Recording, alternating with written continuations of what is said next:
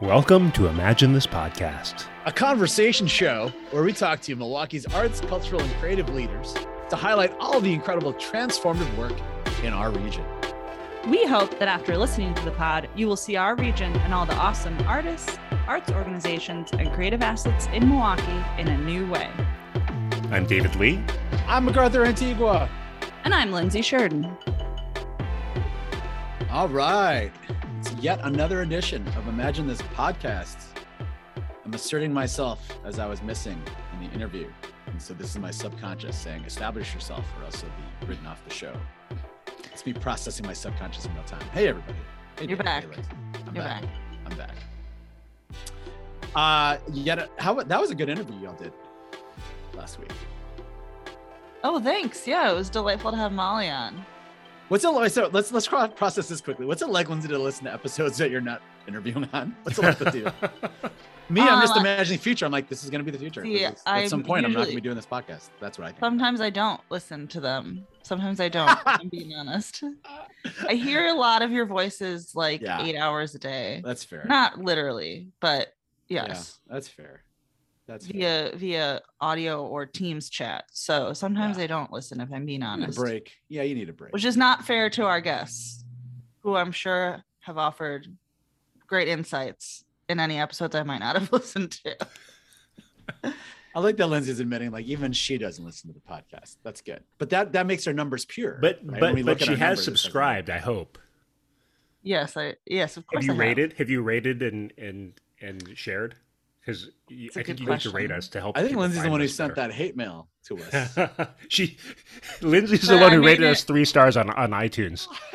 That's right. I made an anonymous email address and wrote to pod at imaginemk.org with my hate mail. What was amazing is that you you also did it as if it was like a ransom letter, and like every third letter was a, di- like wingdings font, which I'm like, that's a Lindsay touch. That's a very that's a very savvy. That would actually be a good way to make myself totally anonymous because that's a very not Lindsay. no wingdings. You're you're very much uh, uh you know Yeah. Northwell Alt and uh, Proxima. Nova.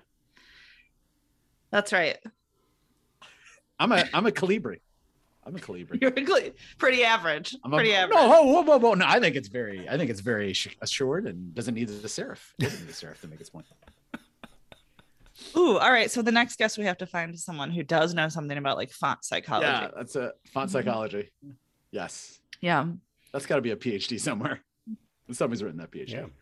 I'm sure somebody right. in the in the graphic design world out here in Oh. Milwaukee is listening to this and just cringing at, at our inability to, to to name any other fonts outside of Comic Sans. Oh, I can name it. We should do a font off.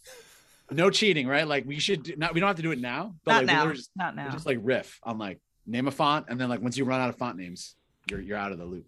I Mm. That's a I- good I game. bet- That's a good game for Yeah. for uh, riveting for- listening, riveting potting. That's a teaser, everybody. Stay tuned. We may have that. We may have. We have. We might have the Great American Font Off. Stay tuned. That's that's a teaser. Mm. Season five teaser. That's Great our American next Font Off. Netflix pitch. Exactly. The Great American. People standing in line and just going, Garamond. Correct. Next. And then- Papyrus. yeah, correct.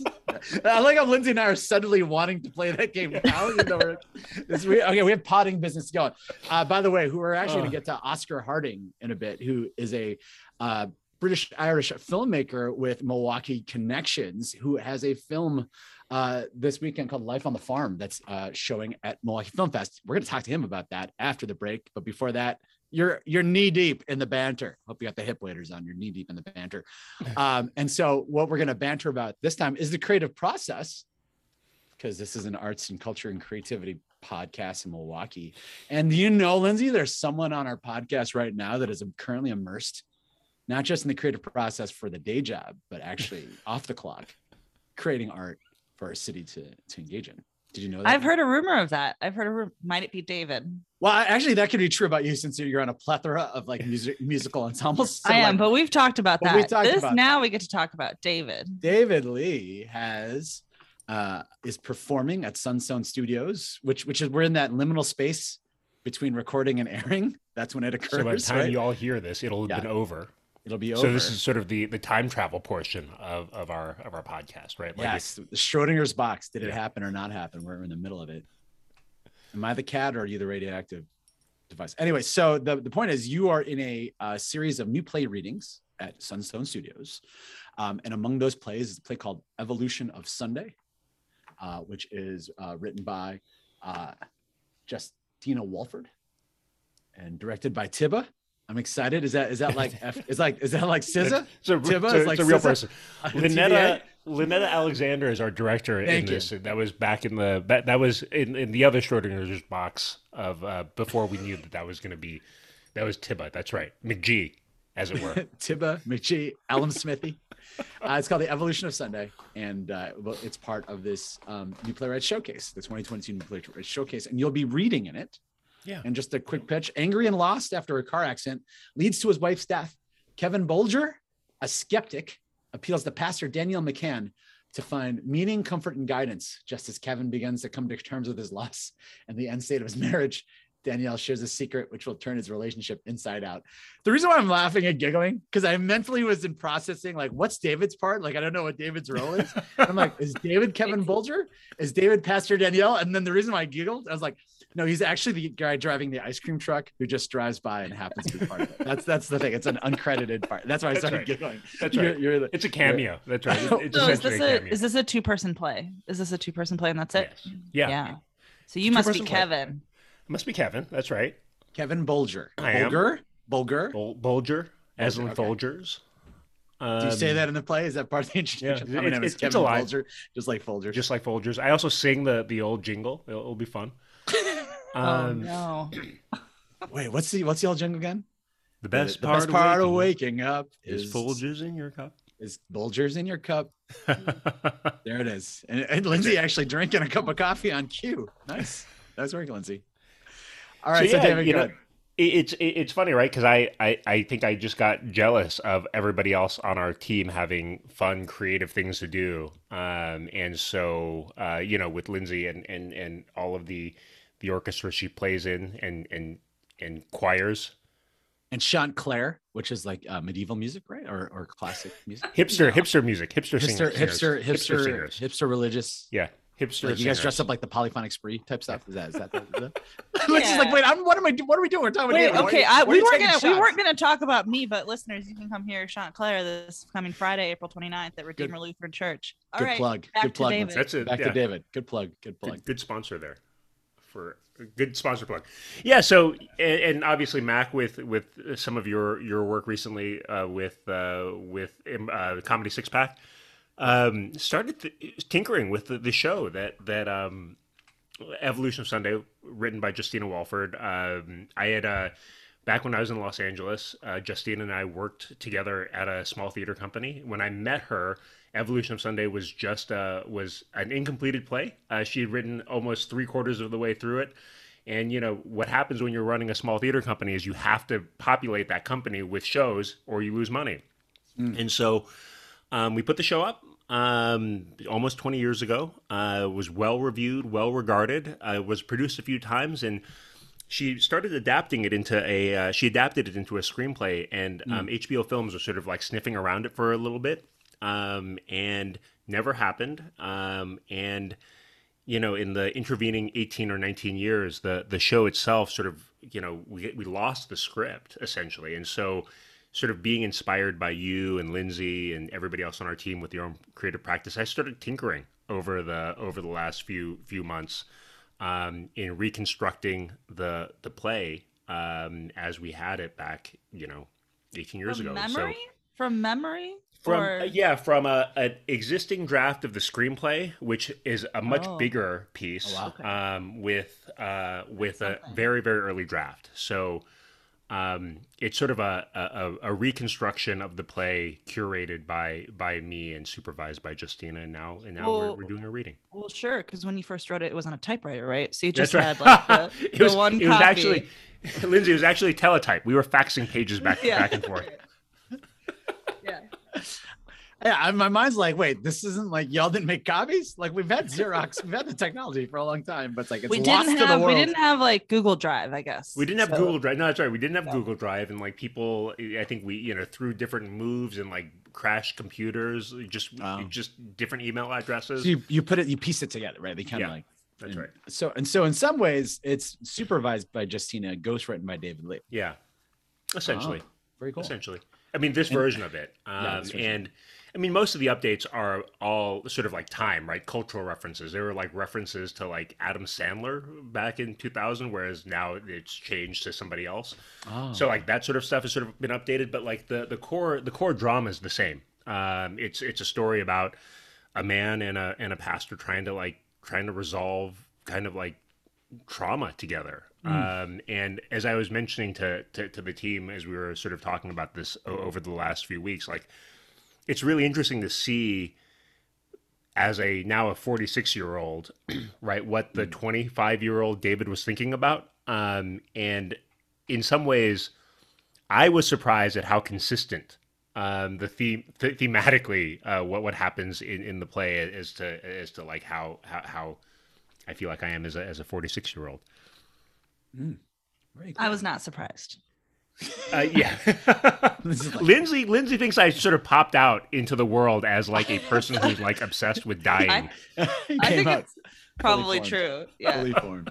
Yeah. Fully formed. So that's playing performing. Two performances this week. two performances that's right I'm gonna Um, catch the Saturday night show actually. yeah so I'm gonna be the one in the corner with my, you know, hands over my mouth, the beret in the corner. Hmm, you know. For for those of you who don't know, I mean, this is for everybody uh, uh, in our Zoom room and, and also for our team.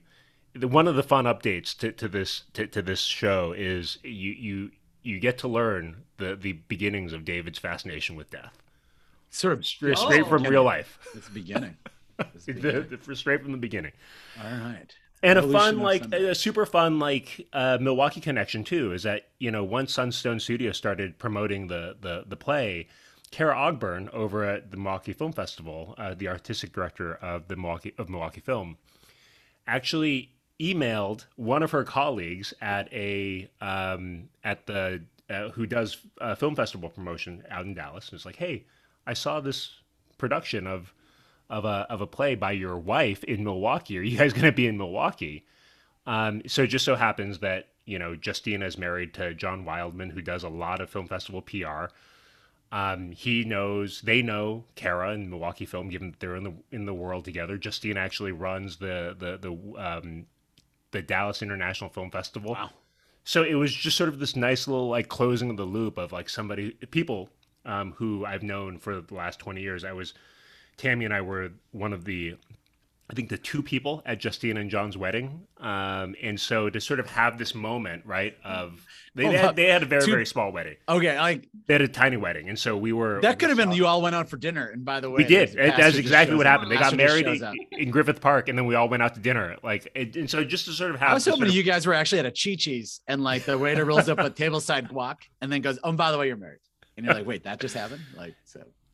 It's so to have that kind of like close to have that loop sort of closed and Wow. sort of coming from Los Angeles and now we're all in you know Milwaukee and Dallas and to have sort of a to have Cara kind of close that loop for us especially on this weekend when the Milwaukee Film Festival is opening it's just sort of a nice a nice little like small world small All world right. moment Well, this is a stepping stone for it'll be you know off Broadway and then full Broadway and then we're gonna take it right across the street to the Milwaukee rep Chad we're coming for you coming for the Stackner Cabaret That's it.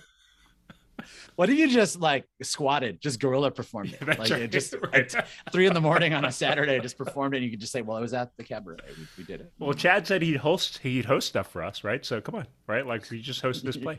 wow, you were really testing that that invite. right on. Well, great. C- congratulations already, but good luck in advance and catch because they were in that unique liminal space and time. Break a leg, and congrats on this. Um, and you also just real quick segue. You named the Milwaukee Film Festival is in the spring, 2022, which is new, right? That's unique. This is new. Yeah. that's right. I'm still adjusting.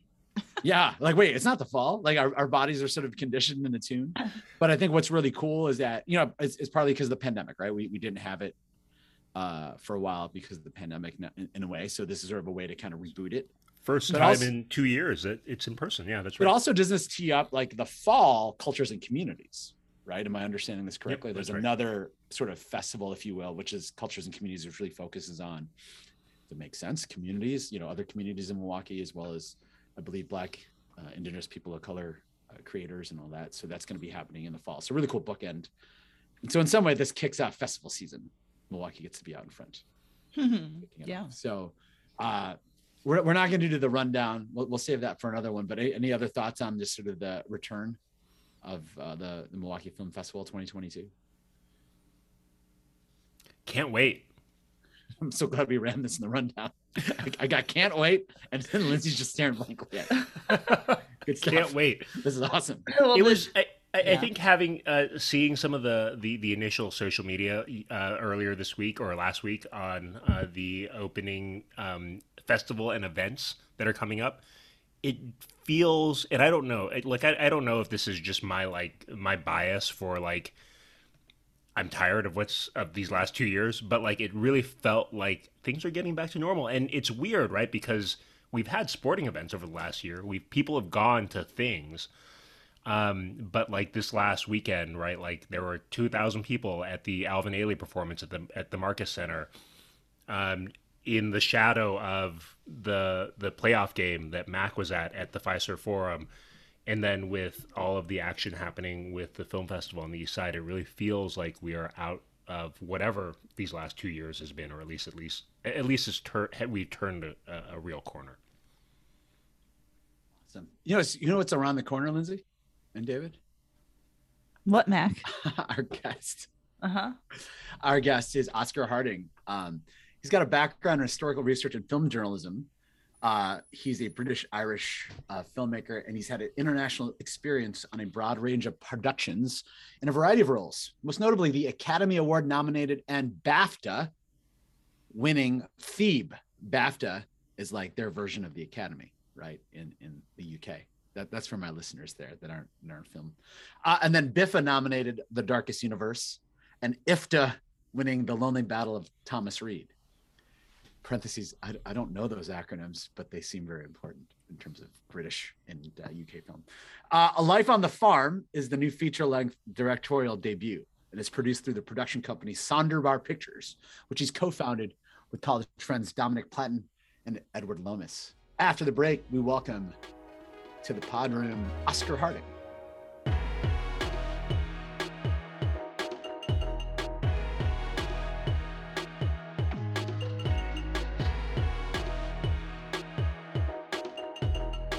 Welcome, Oscar, to the third floor here at No Studios. Thanks for having me. Um, it's it's great to meet you. Um, is it welcome back to Milwaukee?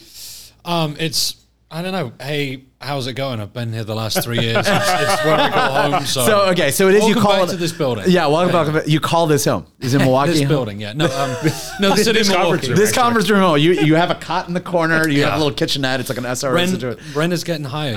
um, no, I've lived here the last three years. Okay. I've lived here on and off since 2015. Okay. So Yeah.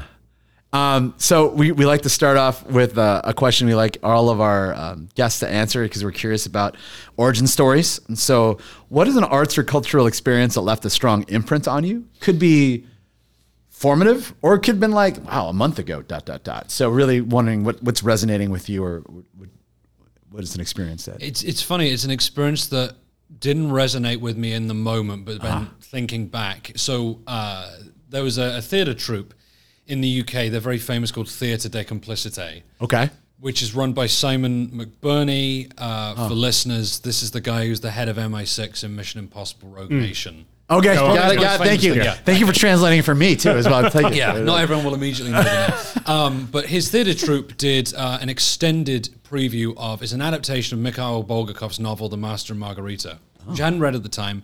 I was a snotty little theatre student, um, and I just watched this thing and I thought this is obnoxious, pretentious trash.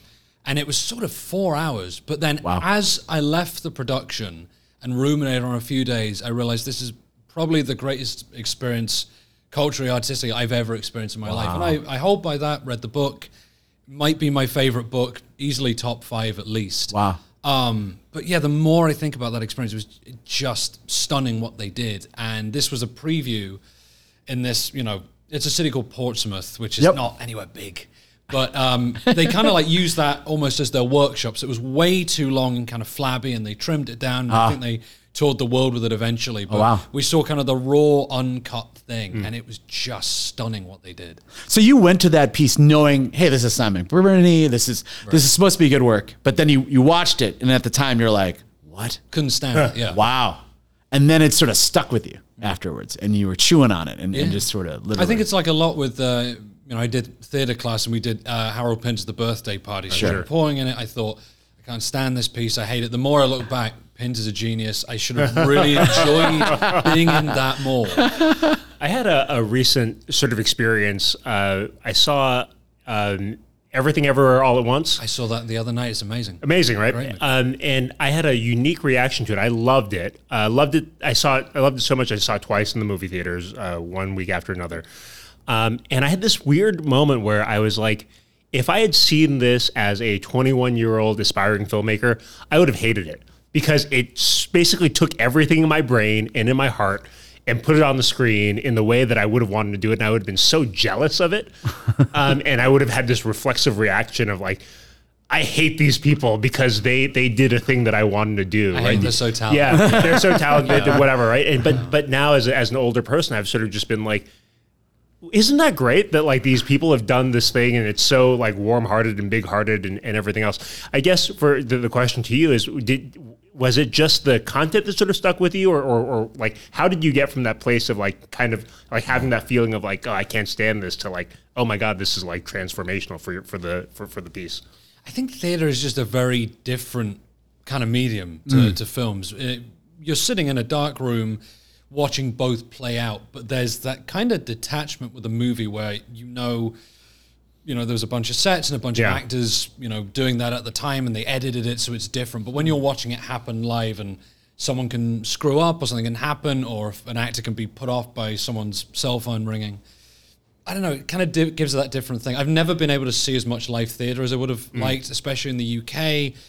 It's tough out there for the art scene. So unless you Oh. live in a major metropolitan Right. area, yeah, there's theatre, but there's not a whole lot. And if there's stuff, it's usually Amdram, and it might be great, it might be awful. Ah. But where I lived as a kid, one of the oldest movie theaters in the world was five minutes down the street. Mm. So I just go there and eat that stuff up uh-huh. on a weekly basis. Yeah. So I ah. have you know have a little bit more of an appreciation for that than I think I did theatre. I mean, oh, I can't remember the last time I saw live theatre, and I miss it. I- Wow. It's a really different kind of venue. Um, and you know, in high school, I directed a couple plays, and that was electrifying. So. I'm not sort of a theatre buff, but I absolutely get why people love it. Right, right, right. It's sort of the, the the the electricity of the live. Yeah. So how did you get into I guess into the film world, right? How'd you get into into that? Um, I, I'm one of those uh, un- insufferable people who, since they were a kid, you know, boom, they knew this is what they wanted to do. Oh wow. uh, vi- I vividly remember I was four years old. I forget the movie theater. I was watching Lady and the Tramp. Ah. so apparently, my mom said you just stood up throughout the whole thing, just slack jawed Oh staring at the screen. So you're kind of screwed by that. Point. You're, you're in for life. Um, but I really kind of got into the film industry broadly in about 2015. I was in college. Um, I got contacted by some film producers who were working on a project that has never come out. It was in active development, went into turnaround, but I got on really well with them. They brought me on because of my uh, history background, my academic history background. I was a researcher for this historical feature. Oh, wow. Then they brought me on for another, and then another. They then brought me on to help with the social media and the marketing distribution campaigns for this tiny little uh, Jordanian movie called Theeb Yep. which I mean, I say smaller It won the Golden Lion at Venice. It's Yeah. a big deal, but it, it's it's the little movie that could. So they had me running around to mosques and Islamic centers all around London, just doing a grassroots thing. The movie then went on to get nominated for an Academy Award. Mm, wow. So it's at that I felt okay. There is a legitimate avenue. This is not just a pipe dream that I've been dreaming of since I was a ah. kid.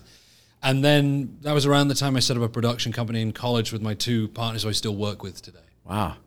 But imagine if you got connected to a, like a really bad movie. You're right, like, I'm, great, right? I'm just like, there's something about the prestige of an, a well executed piece like that, and that brought you in. I'm just, but, uh, I mean, yeah, uh, right. Like, would that have been the same if you were doing some Ryan Reynolds like rom com or something? Like, I don't know. It'd be a No, shade. Ryan Reynolds. I know you're a big listener, but I'm just saying. You know what I mean? Like, it just, I mean, there's something about I don't, I don't know if that way, I had a great first experience. Yeah. There's been some stinkers along the way. There's been Okay, some there've been some- amazing there've been some stinkers. Okay, so it is- yeah, I had a great first experience to like leap off with. so when you mention, you know, BAFTA winning, Academy nominated, even though I didn't, you know, I had a tiny, tiny role. Yeah. Yeah. People immediately prick their ears up, which is Right. great. Yeah. Um, so I'm very grateful to the people who brought me on for that opportunity. But What is it about? And again, I, I'm just sort of curious about this, right? These are uh, BAFTA winning, uh, Oscar winning. Now that you've been on different products, productions, and stuff, do you notice a difference when you're on uh, a piece that is that resonates so well? Yeah. Can you tell as you're making it, like, or is it just like, no? Every time I do something, we all think it's gonna win a BAFTA, and then some do, and some don't, or, or I, don't- I don't know. Is there? What do you notice in the production? Is there something about it that that? Yeah. So with the exception of my movie and some of the others that I've, you know, I've ended up producing, the kind of bigger ones I've come on board with, that train has already left the station. I'm mm. there after the fact. It's played its festivals. If it's got some hype and some goodwill behind it, I, I don't know. I like to think I've developed a sense of when it's really going to resonate. There was this tiny Irish documentary I worked on. Uh, you know, won a bunch of awards for Irish stuff that your average person outside of Ireland wouldn't know. But we kind of became this national conversation point for a week. It was this kind of David and Goliath, you know, small man. Funnily enough, another eccentric farmer. So I clearly built That's a big little niche there. out. though. That's big in the UK. Yeah. Small eccentric farmer. That's That's, the big. niche. That's That's- big. That's big. It's catching. Um, but you know, we had uh, farmers on tractors driving in 50 miles to a screening in Wow. the middle of nowhere, and that's at the point I thought. The was amazing, but it's this particular film. This is something really special. Yeah. Because it's I'm I'm half Irish, and what's great in Ireland compared to the UK is for all the faults and you know the different ends of the political spectrum, you have government, you have consistent governments and a broad national culture that really values the arts. I mean, there's a bunch of um, Irish movies playing in the Milwaukee Film Festival. Yeah. And they're funded by Screen Ireland, and you can tell that it comes from a country that really cares about its arts, its literature, its theatre, its Oh. Yeah. movies. There's incredible stuff being made in the UK, but one of the things we try to do with this movie, which is hyper regional, is it doesn't get a lot of love. The conservative government we've had the last close to 14 years now um, does not have any love for the arts. They slash the Sure. funding. Yeah. Um, you know, I, I, I think there's a I think there's an issue here as well. I Yeah. mean, whatever whatever politi- end of the political spectrum one falls on, Yeah. it seems like you know, there's a lot of conservatives who will not support public funding for the arts, and yet you know. Yeah, you- you'll, you'll get some people who will support just the most elitist stuff. It's that issue of making the arts inaccessible. So if you know if you're wealthy, if you're upper class, great, Sure. you can go and experience theatre, you can go and experience opera or Shakespeare, which have been categorized as this very upper class elitist thing to do. You're missing out on these really important voices. You're missing out Yeah. on minority voices. You're missing out on regional voices. Yeah. You're mm. missing out on working class voices. Yeah. LGBTQIA voices. Yeah. Well, I think that's some. I you said the phrase like Ireland, like they care about it. Where I think in the United States, I would say like there's a market for it. There's enough people that care about it, but it's independent of like a. un- And again, that probably speaks to the state of our country, at least the United States. Of there probably isn't a united sense, right? There's there's these sort of, and that's another podcast. You know, the the the push and tension. But but you're saying in Ireland, for example, there is a sense of this is we're trying to export our story. We're trying to tell the story. And to your point, the story of a agrarian, you know, person that that's not gonna. What is that? You know, in Hollywood, does that doesn't hit the four quadrants? You know what I mean? Like, hey, what's their superpower? What Avenger were they? Like, no, we're, you know, like, oh, well, good luck, good luck, get that on Hulu or something. That's it's not gonna be made. Well, I, I think too that there- there's like a i- interestingly, right? I, I think for uh, folks who are Irish, that there is like a real sense of cultural storytelling, right? Yeah. and, and that is a part of that's part of the history. That's right. Whereas, whereas I think in in the UK potentially, and even America, right, the, the sense of like a little bit more stiff upper, upper lip. Let's just hold it together. Let's hold it in, right? It- which feels a little bit more kind of um, uh, uh, just not, not as vibrant, right? Not not as sort of culturally um, rich. But I, I, you know, you brought up the the the uh, Screen Ireland and and and uh, and the public funding for the arts, at least in in Ireland. You know, it occurred to me how many films in Ireland, in parts of the UK, actually get funded through uh, the film lottery, right? The the public way, the public uh, ways of of, of funding. Um, uh, funding uh, screen productions in uh, abroad. Can you talk a little bit about how that works? Like, if I buy a ticket, or if I buy a lottery ticket, does a portion of that go into a film fund that then gets administered by government to to to different production companies? Like, how does that work? Yeah, you pretty much hit the nail on the head. Not all of it, but um, a lot of the. So the British Film Institute, the BFI Film Fund, it used to be under the last. Uh, I say left wing, centre left Labour government, which is our equivalent of the Democrat Yeah, Party. Um, they had the, the the film office, so you had a dedicated government organisation for uh, film production, film distribution. Uh, the Conservative government shut that down and rolled it into the British Film Institute, who do an amazing job. But when you've got to answer to a government who may not be as sort of culturally engaged, it's that little bit tricky. And there are some incredible small independent films that get made in the UK. Yeah. Let's get that very clear.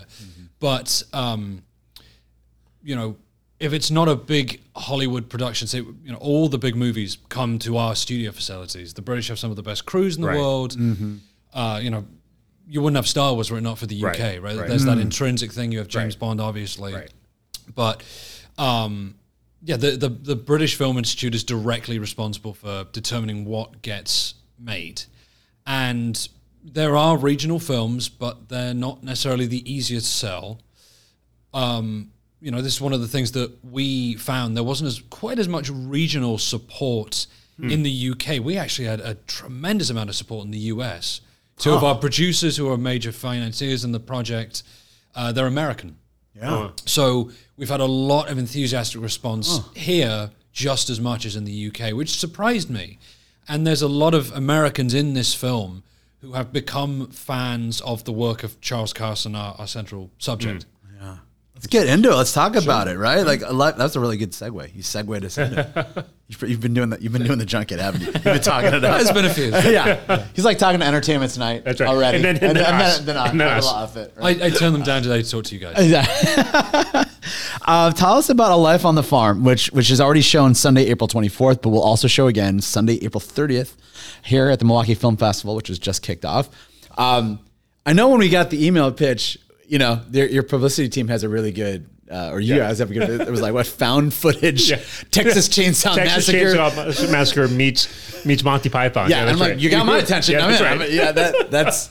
We're like, sign us up. yeah, I mean, I want to learn more, but um, it's obviously it's more than that. So tell us, tell us about this, it's your debut film, Sure. right, Oscar? Tell us about that film. Absolutely. So my grandfather passed away in 2006. He lived in a tiny little rural English village in the county of Somerset. Understandably, not a lot of listeners may know what that is, um, but if anyone's seen the movie Hot Fuzz, Yes, yes, yes. Sorry, I, Oscar, I have to pause. Sure. Uh, David's laughing a lot because I shared with him an anecdote. This is small. This is, this is an aside. Maybe we'll, we'll bond over this.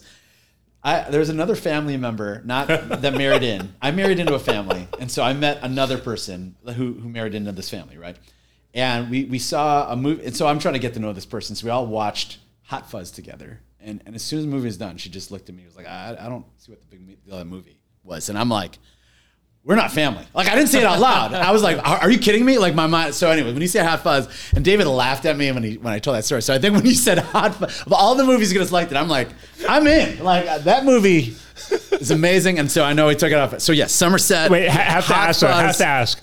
Have you ever laid on the ground shooting your gun in the air while it's screaming? "Ah"? Sorry, not yet. I'm a There's big still fan of time. that trilogy. I'm a fan of it. So that, yeah, I'm. You, it has nothing to do with the movie. You just are. You, okay, we put it you, aside. You, you We hit named the it. you hit the the, the secret code of the podcast. So you- congratulations. You did. We did try to get Edgar Wright. You tried to get Edgar Who was very kind to get back to me, and he was an absolute gent. But understandably, times didn't work out. It, he may just be, you know, the busiest guy in Hollywood. yeah, you shot But, your uh, shot. You shot your. right you make because he make he is ass. originally from like maybe roughly an hour's drive from where our movie is set. So Yeah. He was making his movies, his kind of amateur movies as a kid, around the same time hmm. that our subject Charles ah. Carson was making his movies. Okay. So I thought he'd be a great fit, Yeah. but it didn't work out. But he's an absolute Yeah. delight to make the time to get back to me, which is great. So, but it's that bucolic setting, right? That sort of area. All right. So, Right. so, yeah, hopefully people kind of have an idea of where this is set roughly. Or Straw Dogs. That's another Yeah. good Oh. indication. Yeah. This is nothing like Straw Yeah, I was Dogs. say that, that, that that's a dark movie. You can bring the kids to this one. Yeah, maybe not that's super Straw edgy. Dogs. Yeah. Yeah. So my grandfather passed away in this area of uh, the UK, this county called Somerset, this tiny little village called Huish Champflower. about as English as you can. Get. I was gonna say. That's central casting. I That is know, English yeah. central casting. Um, so when he died, my family and I went down to his house to clear out his possessions, and we found this videotape. So my my dad, my aunts have this vague recollection of, oh yeah, some neighbor gave my granddad this tape. They didn't really think much of it, so we sit down to watch it when I'm a kid. My kid sister's there; she's about four or five at the time. I'm around ten, and I have some very clear but slightly hazy memories of this at the time. But my dad switched off the tape halfway through, and he oh, would wow. never tell me why. Whoa! So there's that little mystery going on in the back of my head. You know, mm. times move on. You know, go to middle school, high school. We move house, lose the tape, that kind of thing. 2017 or 2018, I just casually bring it up in conversation with an aunt. She says, "Oh yeah, I've got a copy of that somewhere." Oh.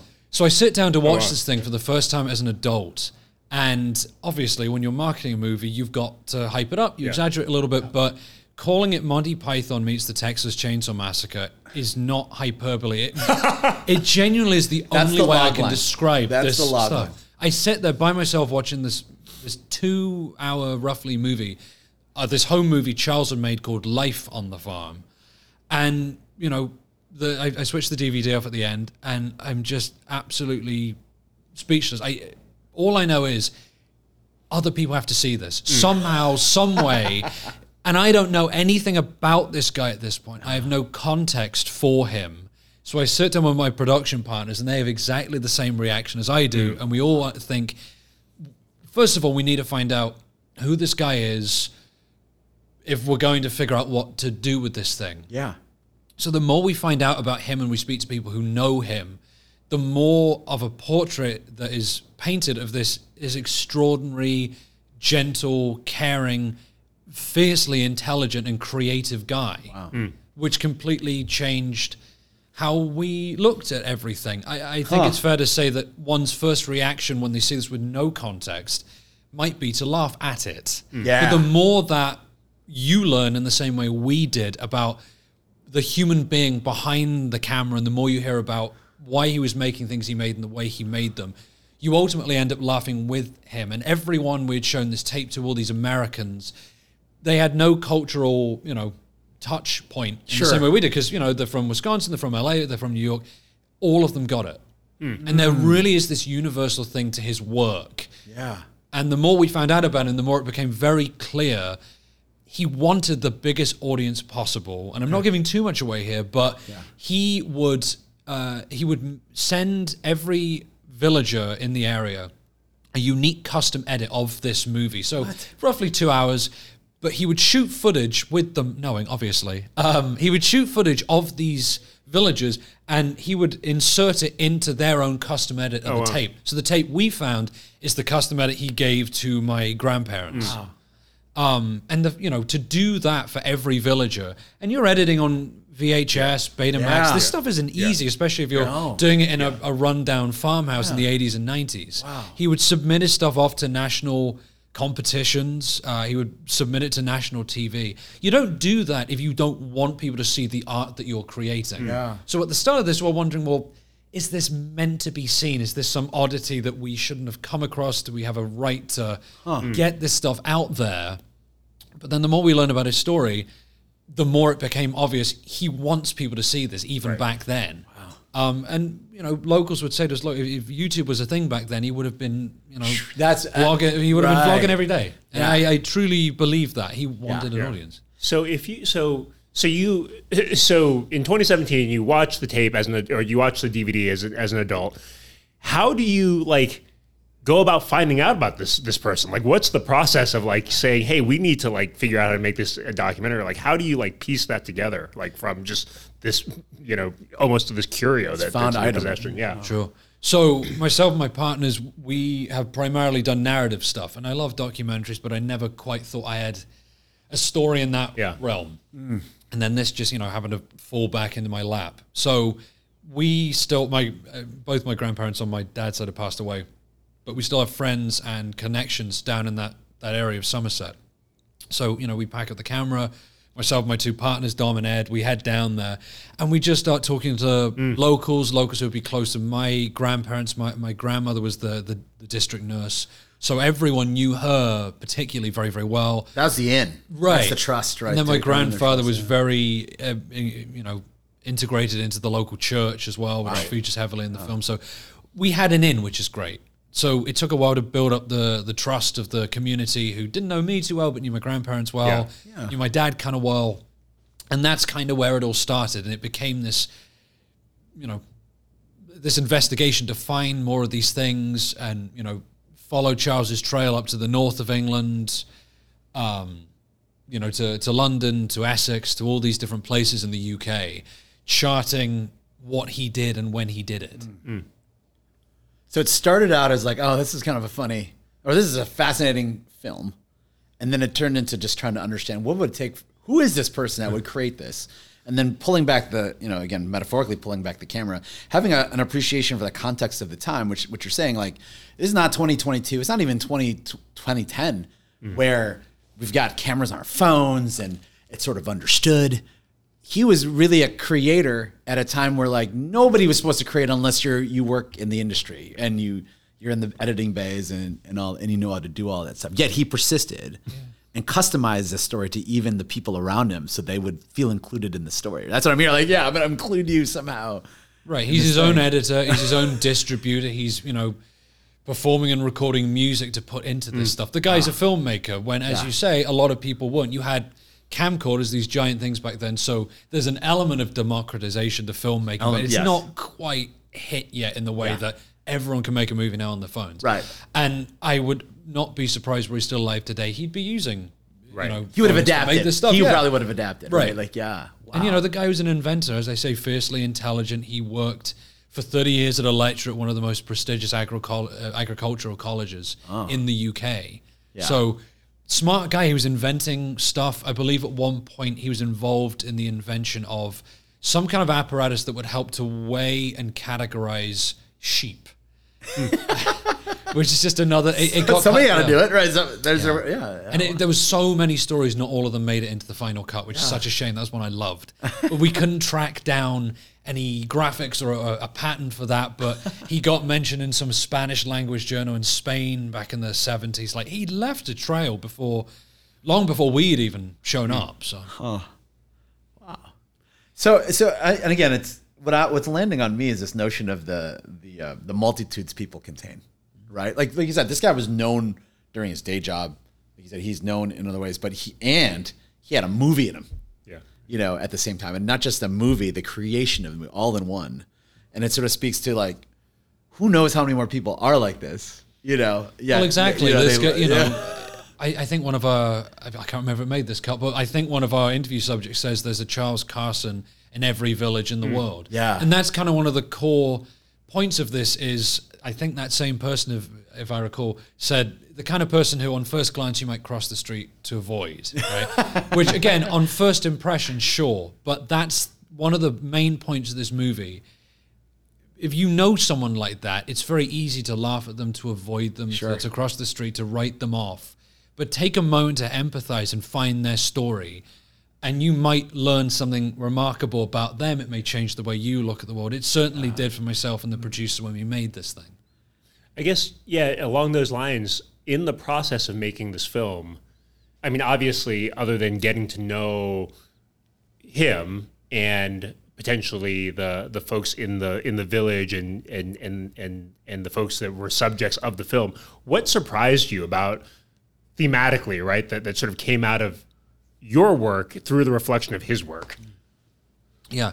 So the big thing when so when we started making this and figuring out what to do, we thought, okay, we're going to do a documentary. Yeah. And initially, it was a short documentary because it's a big endeavor to make a feature film.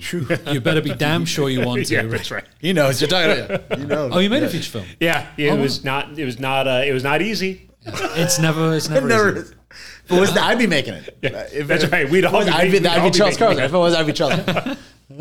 Um, but yeah, much like Charles, we just kind of accidentally ended up making a feature, which was not an easy decision to do. But we found the more we found out about his story, and we came across footage that we hadn't initially discovered. On top of that, we all just sat down, and went, "Crap, we're gonna have to make a feature film, aren't Yeah. we?" I don't, you know. It, this is a tight 75 minute film. And I fought like hell to make sure this stayed as short because I really didn't think this was going to be able to maintain the Yeah. audience's attention. But, you know, we started off with a four hour cut, knocked it down to two, knocked it down to 90, got it down to 75. Um, so it's a, le- it's a pretty lean, mean film. But, um, you know, with all this, we started off from a very different place to where we Where you ended up. yeah. When we started making this, this is more about his life story. So we started to attract attention from some American investors, one of which brought up this concept I was completely unaware of called death positivity. Yeah. Hmm. So again, I don't want to spoil it for people who might watch the movie, but there's some stuff that on first glance is incredibly morbid in the film. Yeah. Until you start to realize why he was doing what he did with some of that initially what seems morbid content, Yeah. right? That subject matter. Uh, so we start to look into this concept of death positivity. And we have uh, this wonderful mortician and poet called Thomas Lynch. We, we interviewed him in his home in Michigan, who was the creative inspiration uh, behind Six Feet Under. Wow. So, for example, one thing about making this movie that affected me was I was always of the opinion I would be cremated, right? Uh, and the more I spoke to Thomas and spent time with him and you know look at his works and that kind of thing, I've kind of veered more towards the idea of being buried. So that's just one example, and I'm not the only one on the crew who has had their minds changed. He, he had a, I think it was a PBS documentary made about him a few years ago. So you know, the more we learned about uh, Thomas and his work, uh, he's not a fan of the term death positivity, um, but you know, it's the easiest way to describe Yeah. Yeah. this this attitude towards death, which doesn't just see it as an end, right? Yeah. Charles is a farmer, and I'm sure if there's any farmers listening.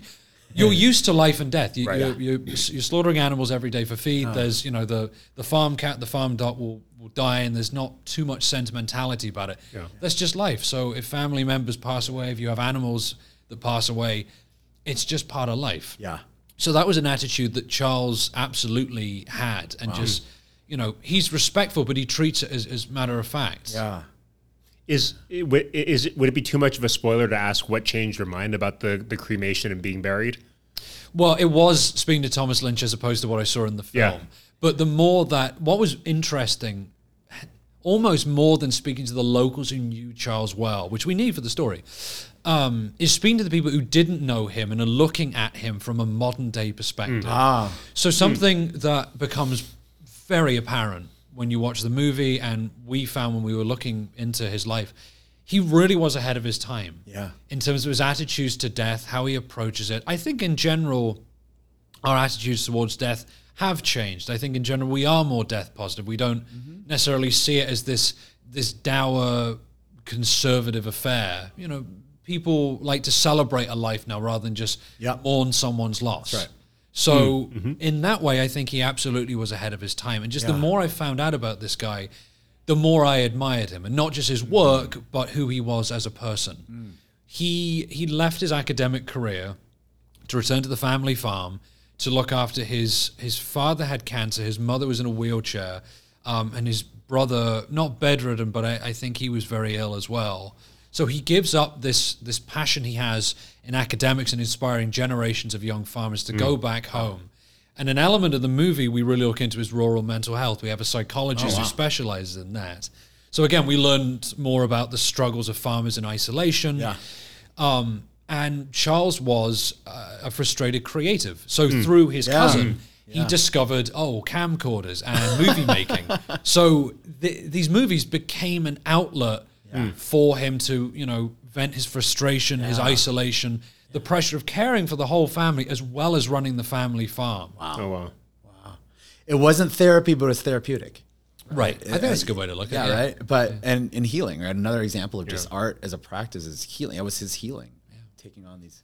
And this is the kind of stuff that you don't initially when you first see this footage. Yeah, you're- that's you don't I'm want saying. to. Yeah, that's not the first thing. Yeah. That's not jumping off the page. Yeah. Yeah, right. Um, but yeah, I, I'm just hoping that the way we've structured this movie, people could go on the same journey that we did in, you know, having your mind changed about certain things like death, and judging these people who you write off as an eccentric if you don't get to know them. Yeah. There'll be uh, Charles Carson here, somewhere in Milwaukee, who's completely overlooked. Yeah. for example. You know, Oscar was striking me, uh, which, which I think it's so it's so fascinating to me.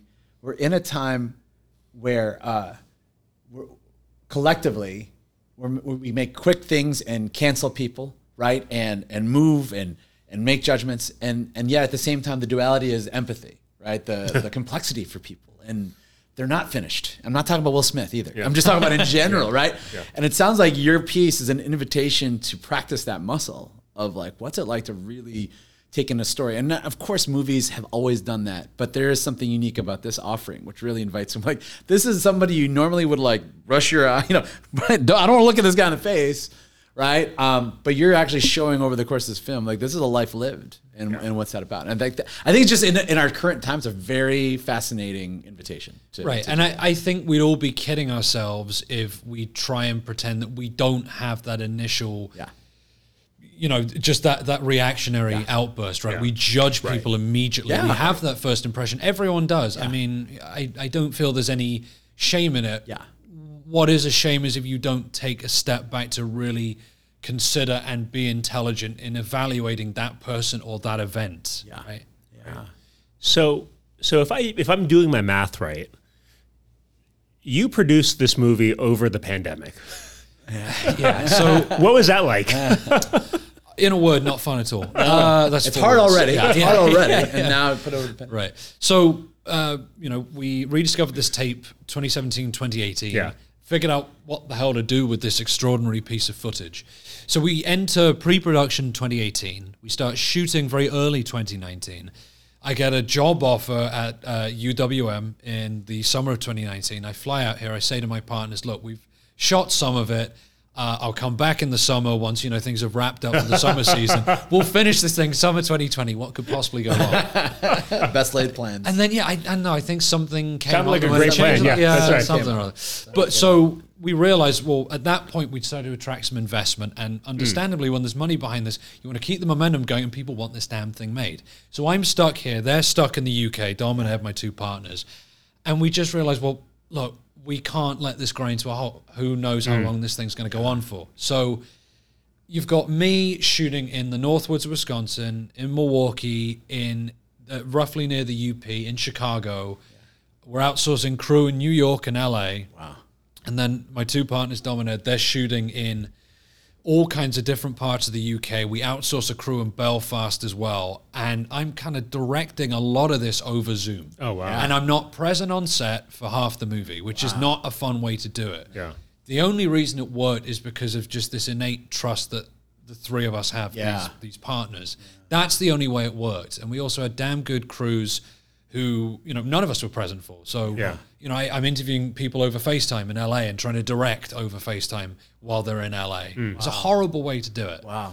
Um, wow. We we wrapped 5 a.m. in the morning. I was in uh, I was in Georgia at the time. It's 5 a.m. in Georgia. Uh, I'm horribly hungover, and we tried to wrap an interview. It had taken us two years to get. Wow. So you're meant to be on top of your game, and I just want to die.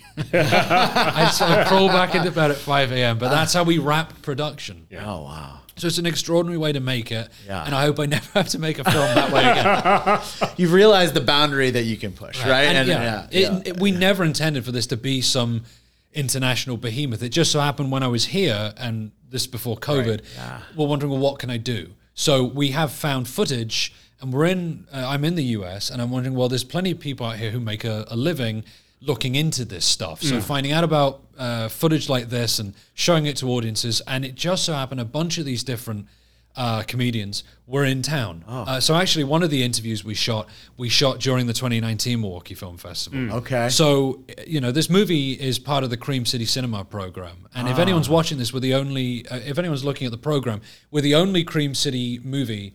That has United Kingdom as the production company. Oh And it's about an English farmer, so I can only imagine people are very confused. yeah. What is this doing in the local Milwaukee thing? Well, the, when, when when the email came in, that was sort of our question. We were like, hey, "What's the Milwaukee connection here?" It's been hard to sell this yeah. locally. Put it that way. But yeah, this movie is in, innately tied to Milwaukee. This whole thing was edited by an incredible editor here in Milwaukee. wow. Hmm. There's a lot of UWM alum who helped shoot the movie in, Yeah. in the UP and Chicago and Wisconsin.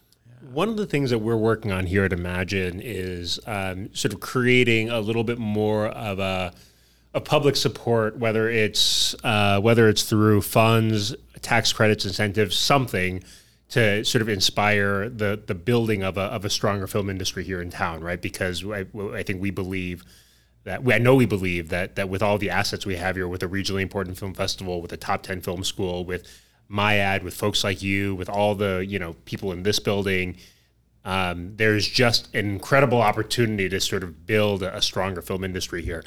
Um, as somebody now who has worked in the film industry here in Milwaukee, you know, producing a an international film with local crew, what's it like being? What's the experience like being a filmmaker here in our city?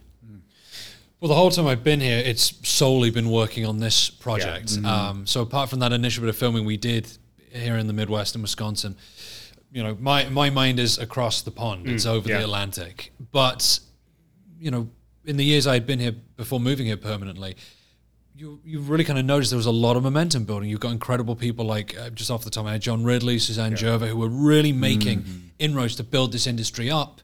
I don't know. I assume it's gone into turnaround since COVID. We almost had that big musical uh, Oh, yeah. TV show. yeah, yeah, John, yeah, John right. It was going to be a big deal, and then COVID happens, and I think it's just credit to the remarkable creatives we have here. You know, especially in Milwaukee film, who have just managed to build things back up, and it's going to be a long road. But you know, it, it's tricky when you have uh, everything happening in Chicago. You have very generous tax credits. You have this huge production village. This stuff doesn't happen overnight. I think Milwaukee's doing a great job. We all got you know set back by the pandemic, um, and I think you know it's really encouraging how things are building back up. But to do that, you need political support as well as local support. Right. Uh, which Kind of back to full circle. You need a government that's Right, going to invest, exactly, you know, in yeah in this. and it, it's you know it's especially in Ireland. I think one of the reasons they're so smart for understanding the value of the arts is its soft power, right? Uh, the Irish hold a tremendous amount of soft power. We have uh, an American president of Irish descent in the White House for, for now, for example. Pardon me. Yeah. Yeah, uh, kind of lost my train of thought there. Um, Arts Soft being power. soft power. Yeah, yeah. right. So Ireland appreciates the value of soft power. Britain used to, and then conservative governments in the UK don't seem as concerned with our soft power, uh, Yeah. which is why they decided to completely sever ties to Europe. Very, very. Well, there, very yeah, there, strategic- there that. Yeah, Like there was that. Yeah. Right, exactly. But I Um, think right under Blair, that cool Britannia concept, right? Of, of Exactly. knowing that they're that's soft power at its Yeah, peak. Yeah, you know, James Bond, Harry Potter, all Yeah. this Yeah. stuff. It makes a, con- a small country seem bigger than it is. Yeah. Yeah. And Talk to New Zealand. Right, exactly. Yeah, Talk to New Lord of the Rings, exactly. Yeah, yeah. Completely changes what Flight of the Conchords, of. all that's yeah for, for what Right, it's Taika punching way Waititi. above its weight in terms. Yeah, of exactly. Uh, and all credit to how New Zealand uh, uh, film industry has done that. So this is one of the reasons I, I love living in the Midwest. One of my favorite movies, even before I moved here, is a documentary called American Movie. Oh, sure. Yeah. Right. Mm, yeah, Which yeah. I'm sure a, a lot of locals will know. Wisconsin, yeah. I adore that. And it's about a Midwest character, right? Yeah. Yeah. And I think one of the problems is you get this uh, tremendous cluster of talent in the Midwest, in Wisconsin, in Illinois, um, Michigan, Minnesota, for example, and they all move to either one of the Yeah, coasts. right. And Right. you're bringing that wonderful sensibility to the coast where it can get watered down, where it can get lost up in their sensibilities. California, New York, they have their own style and their own sensibilities. Um, and it, for good reason, they leave the Midwest. It makes complete sense, but we're missing out on Midwestern stories told with a Midwestern voice. Yeah. And I, when I think Midwestern stories and Midwestern voice, I think of Oscar Harding's voice. I think that's the ultimate. Yeah, that's the ultimate. That's right. And then you make this compelling case. that We need Midwestern. And I'm like, yeah, we do. Gentleman from Portsmouth. totally, that totally. right. That, I think it's something when he's like advocating. He's like, come right. on, Midwest. Get right. like, we got to That's get it together. I've always found that I think I think Americans really. That's why I like Simon Cowell. Like that's why all of our reality judges are British because there's some sort of So there's some sort of authority. mean, no, there's yeah. no there's an authority there. It's like it must be important because we got you know we can't even have like soccer games called by Americans. We need we need Jon Champion Yeah. to call these games. Well, you make uh, a really good point. Uh, you know, we talk about soft power and we look at cultural exports, and this is no Yeah. shade to those productions. But one of the things that we're hoping this movie does, and it's a small movie for sure. Yeah.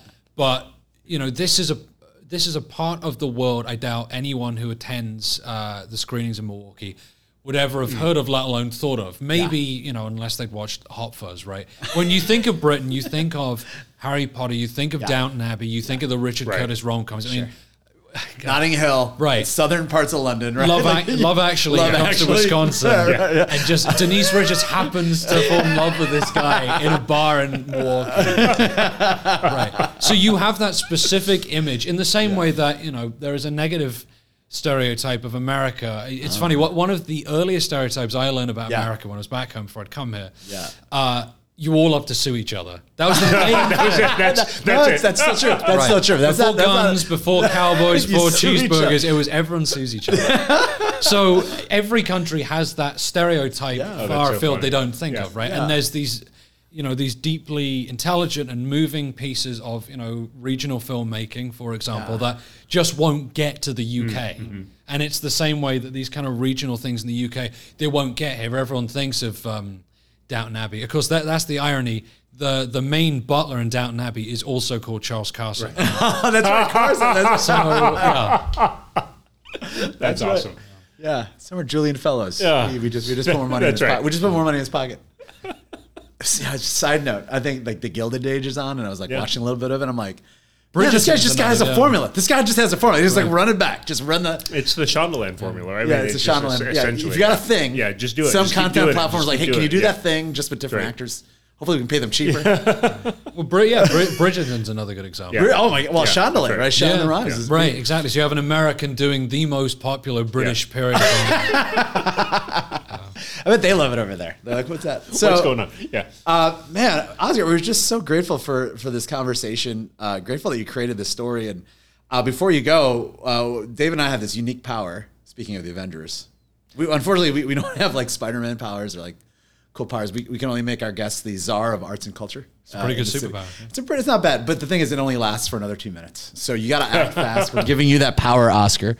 I might have a hint. that You've been talking some policy possibilities, so I think I know where this is going, but I'm ready to be surprised. What is the first policy that you need to pass as the czar? Yeah, of I mean, and you kind of hit the nail on the head. I mean, uh, I would absolutely improve whatever our, our film production tax credit policy is. Yeah. Very, very exciting, sexy answer. to talk about uh, legislation. Well, you know, when you think about like the fact that uh, Illinois did like six hundred million dollars worth of business i- on their on their film tax credit last year, and and just can't make any more movies, and spawned a whole like television subgenre of Chicago TV shows. Chicago Med, Chicago Fire, Yeah. law, every single thing, every single like potential like job opportunity in Chicago as a TV show. Chicago veterinarian. Chicago. it's such a boost to the economy. It's, it's incredible, but yeah, and I think that's that, that that's been an interesting thing in some of our conversations with people, in that like they have a hard time understanding that you know Chicago is doing all of these productions, and there's there there are surplus productions that Chicago just can't take, and so they're sending them to Ohio, they're sending them to Georgia, they're sending them to places that have Minnesota.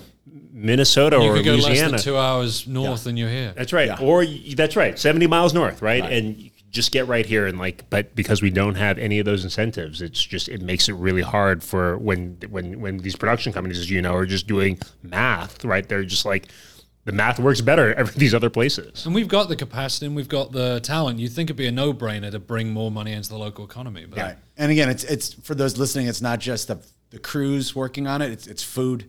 It's the hotels that you got to house people. It's all these things, right? All this tra- all this economic traffic running through that we're missing out south, north, and west of us. That's until, right. Until until we get the sequel, we're gonna get we're gonna get Life on the Farm too because everything everything sequels out. The the the the, uh, the the story that, that always like gets people is when I uh, share with them. You mentioned the the Milwaukee musical, the John Ridley project. I don't know if it's in turnaround turnaround or not, but um, the they were going to shoot that in Detroit. So just think about that for a second. The the a a homegrown Oscar winning screenwriters TV show on Showtime about Milwaukee called Milwaukee was going to be shot in Detroit. And Detroit also has no film tax and credit, no, no film incentives either. So, interesting question. And all credit goes to John. The, the years I've been living here, this is someone who's done tremendously well for himself, could easily keep doing what he's doing in LA, and he comes back home and he tries to build up this city. yeah, and we're literally in it. Yeah. we're literally in Yeah, a we're room in it. That's that he's helped build. Um, Oscar, how can they find uh, you? Obviously, you're showing this here. Are there other festivals that be showing, or how how can they keep up with you and the and the other product productions and other pieces? Sure. So we are uh, we're playing the Calgary Underground Film Festival in Canada. If anyone happens to be out that way, uh, in the same week that we're screening in Milwaukee, um, I, I can't say anything at the minute, but we have got a few more international premieres secured for the film, which is great. We're very happy about that. Cool. Uh, in terms of social, so you can find us on Facebook, A L O T F Doc. Love all the different usernames. Twitter, it is just at a life on the farm or one word, and then uh, Instagram, it's uh, my production company's name, Sonderbar Pics. So that's S O N D E R B A R P I C S. Awesome. So if you can take the time to spell that out, we'd love to have you follow us. You earn it. We will link it in the show link it. notes. Yeah. Thank you. Um, Oscar, thanks for doing, you know, not just your craft, but also doing your craft here. And, and uh, you know, I know if, as a result of this conversation, I'm really looking forward to see this movie. Oh, thanks. I look forward to seeing it at the screening. Thanks, Oscar.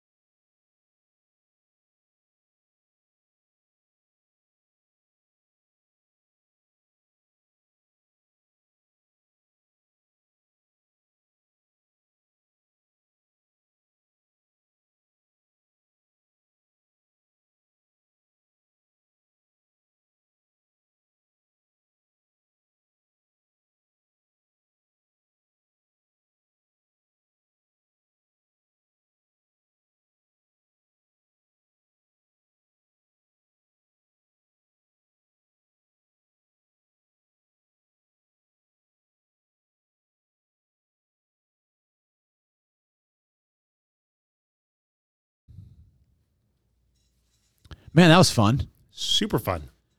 We could have talked for a lot longer We probably could have. because he was just a Yeah. very charming and very uh, thoughtful person who, I mean, just I really resonated how he came to that story. I, I think there's a level of curiosity and, and joy and just going Yeah. like you started this one place and you, you pull the thread. Yeah. Where, do you, where does it take you? Well, that's that. That's the sign of a of a of a good filmmaker, right? Is you sort of are you sort of have a, a kernel for an idea, or you get struck by something, you just keep pulling, just Yeah. keep pulling that thread. I, I just want to say it was really cool. I, I generally am want to see this movie, and you know me, David. I don't watch movies, but I, I love. Well, I'll say I love documentaries, so I'm really looking forward to this documentary. Yeah. And and I was really um, I was really struck by just the thoughtfulness and the the curiosity. Which, to your point, I think a lot of good films are rooted in that. Yeah. So I I I think the the the thing that that that really struck me too is sort of the having how through this process of making this movie he and members of his crew and, and producing partners sort of had their minds changed about something very fundamental right about like what do you want to do with with the rest of your with yourself after after you shuffle off this mortal coil Uh, but I'm really grateful. Uh, and again, Milwaukee Film Festival, for those uh, not in the know, it's just started. And this is part of the many awesome offerings that are being offered over the next, uh, I was going to say several weeks, two and a half weeks two and a half three weeks a fortnight Yeah. plus. Yep. You know, David, you know who else is uh, pretty brilliant? who mac Our amazing listeners. Thanks again for listening. If you enjoyed today's episode and you'd like to help support the pod, share it around with others. Don't keep it a secret. Post about it on Soch. Leave a rating and review if you're listening on the Apple platform. Or contact us directly. Keep the email coming at pod at imaginemke.org.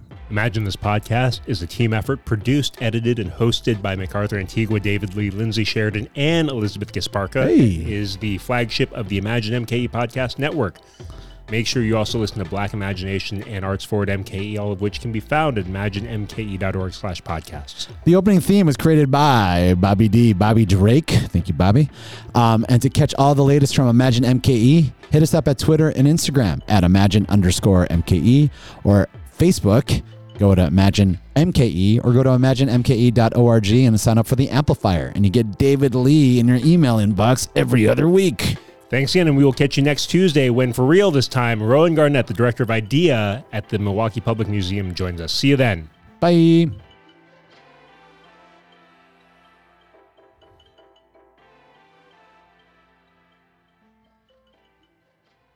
Yeah. keep pulling that thread. And then, and then you end up with uh, Fantastic Beasts three.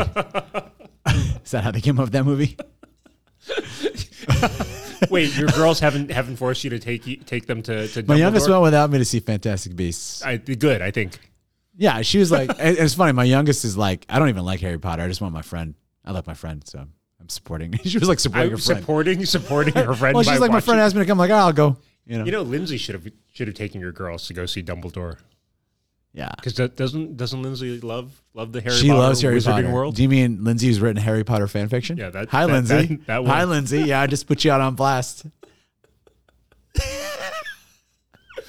She's she is looking. she mean, just added me to the slap tour. She's like, "You're back on for the slap tour." Essentially, essentially, Fantastic Beast is Is is Harry fiction. Potter Fan fan fiction, fiction, yeah. written by J.K. Rowling. That's right. She wrote her own fan fiction.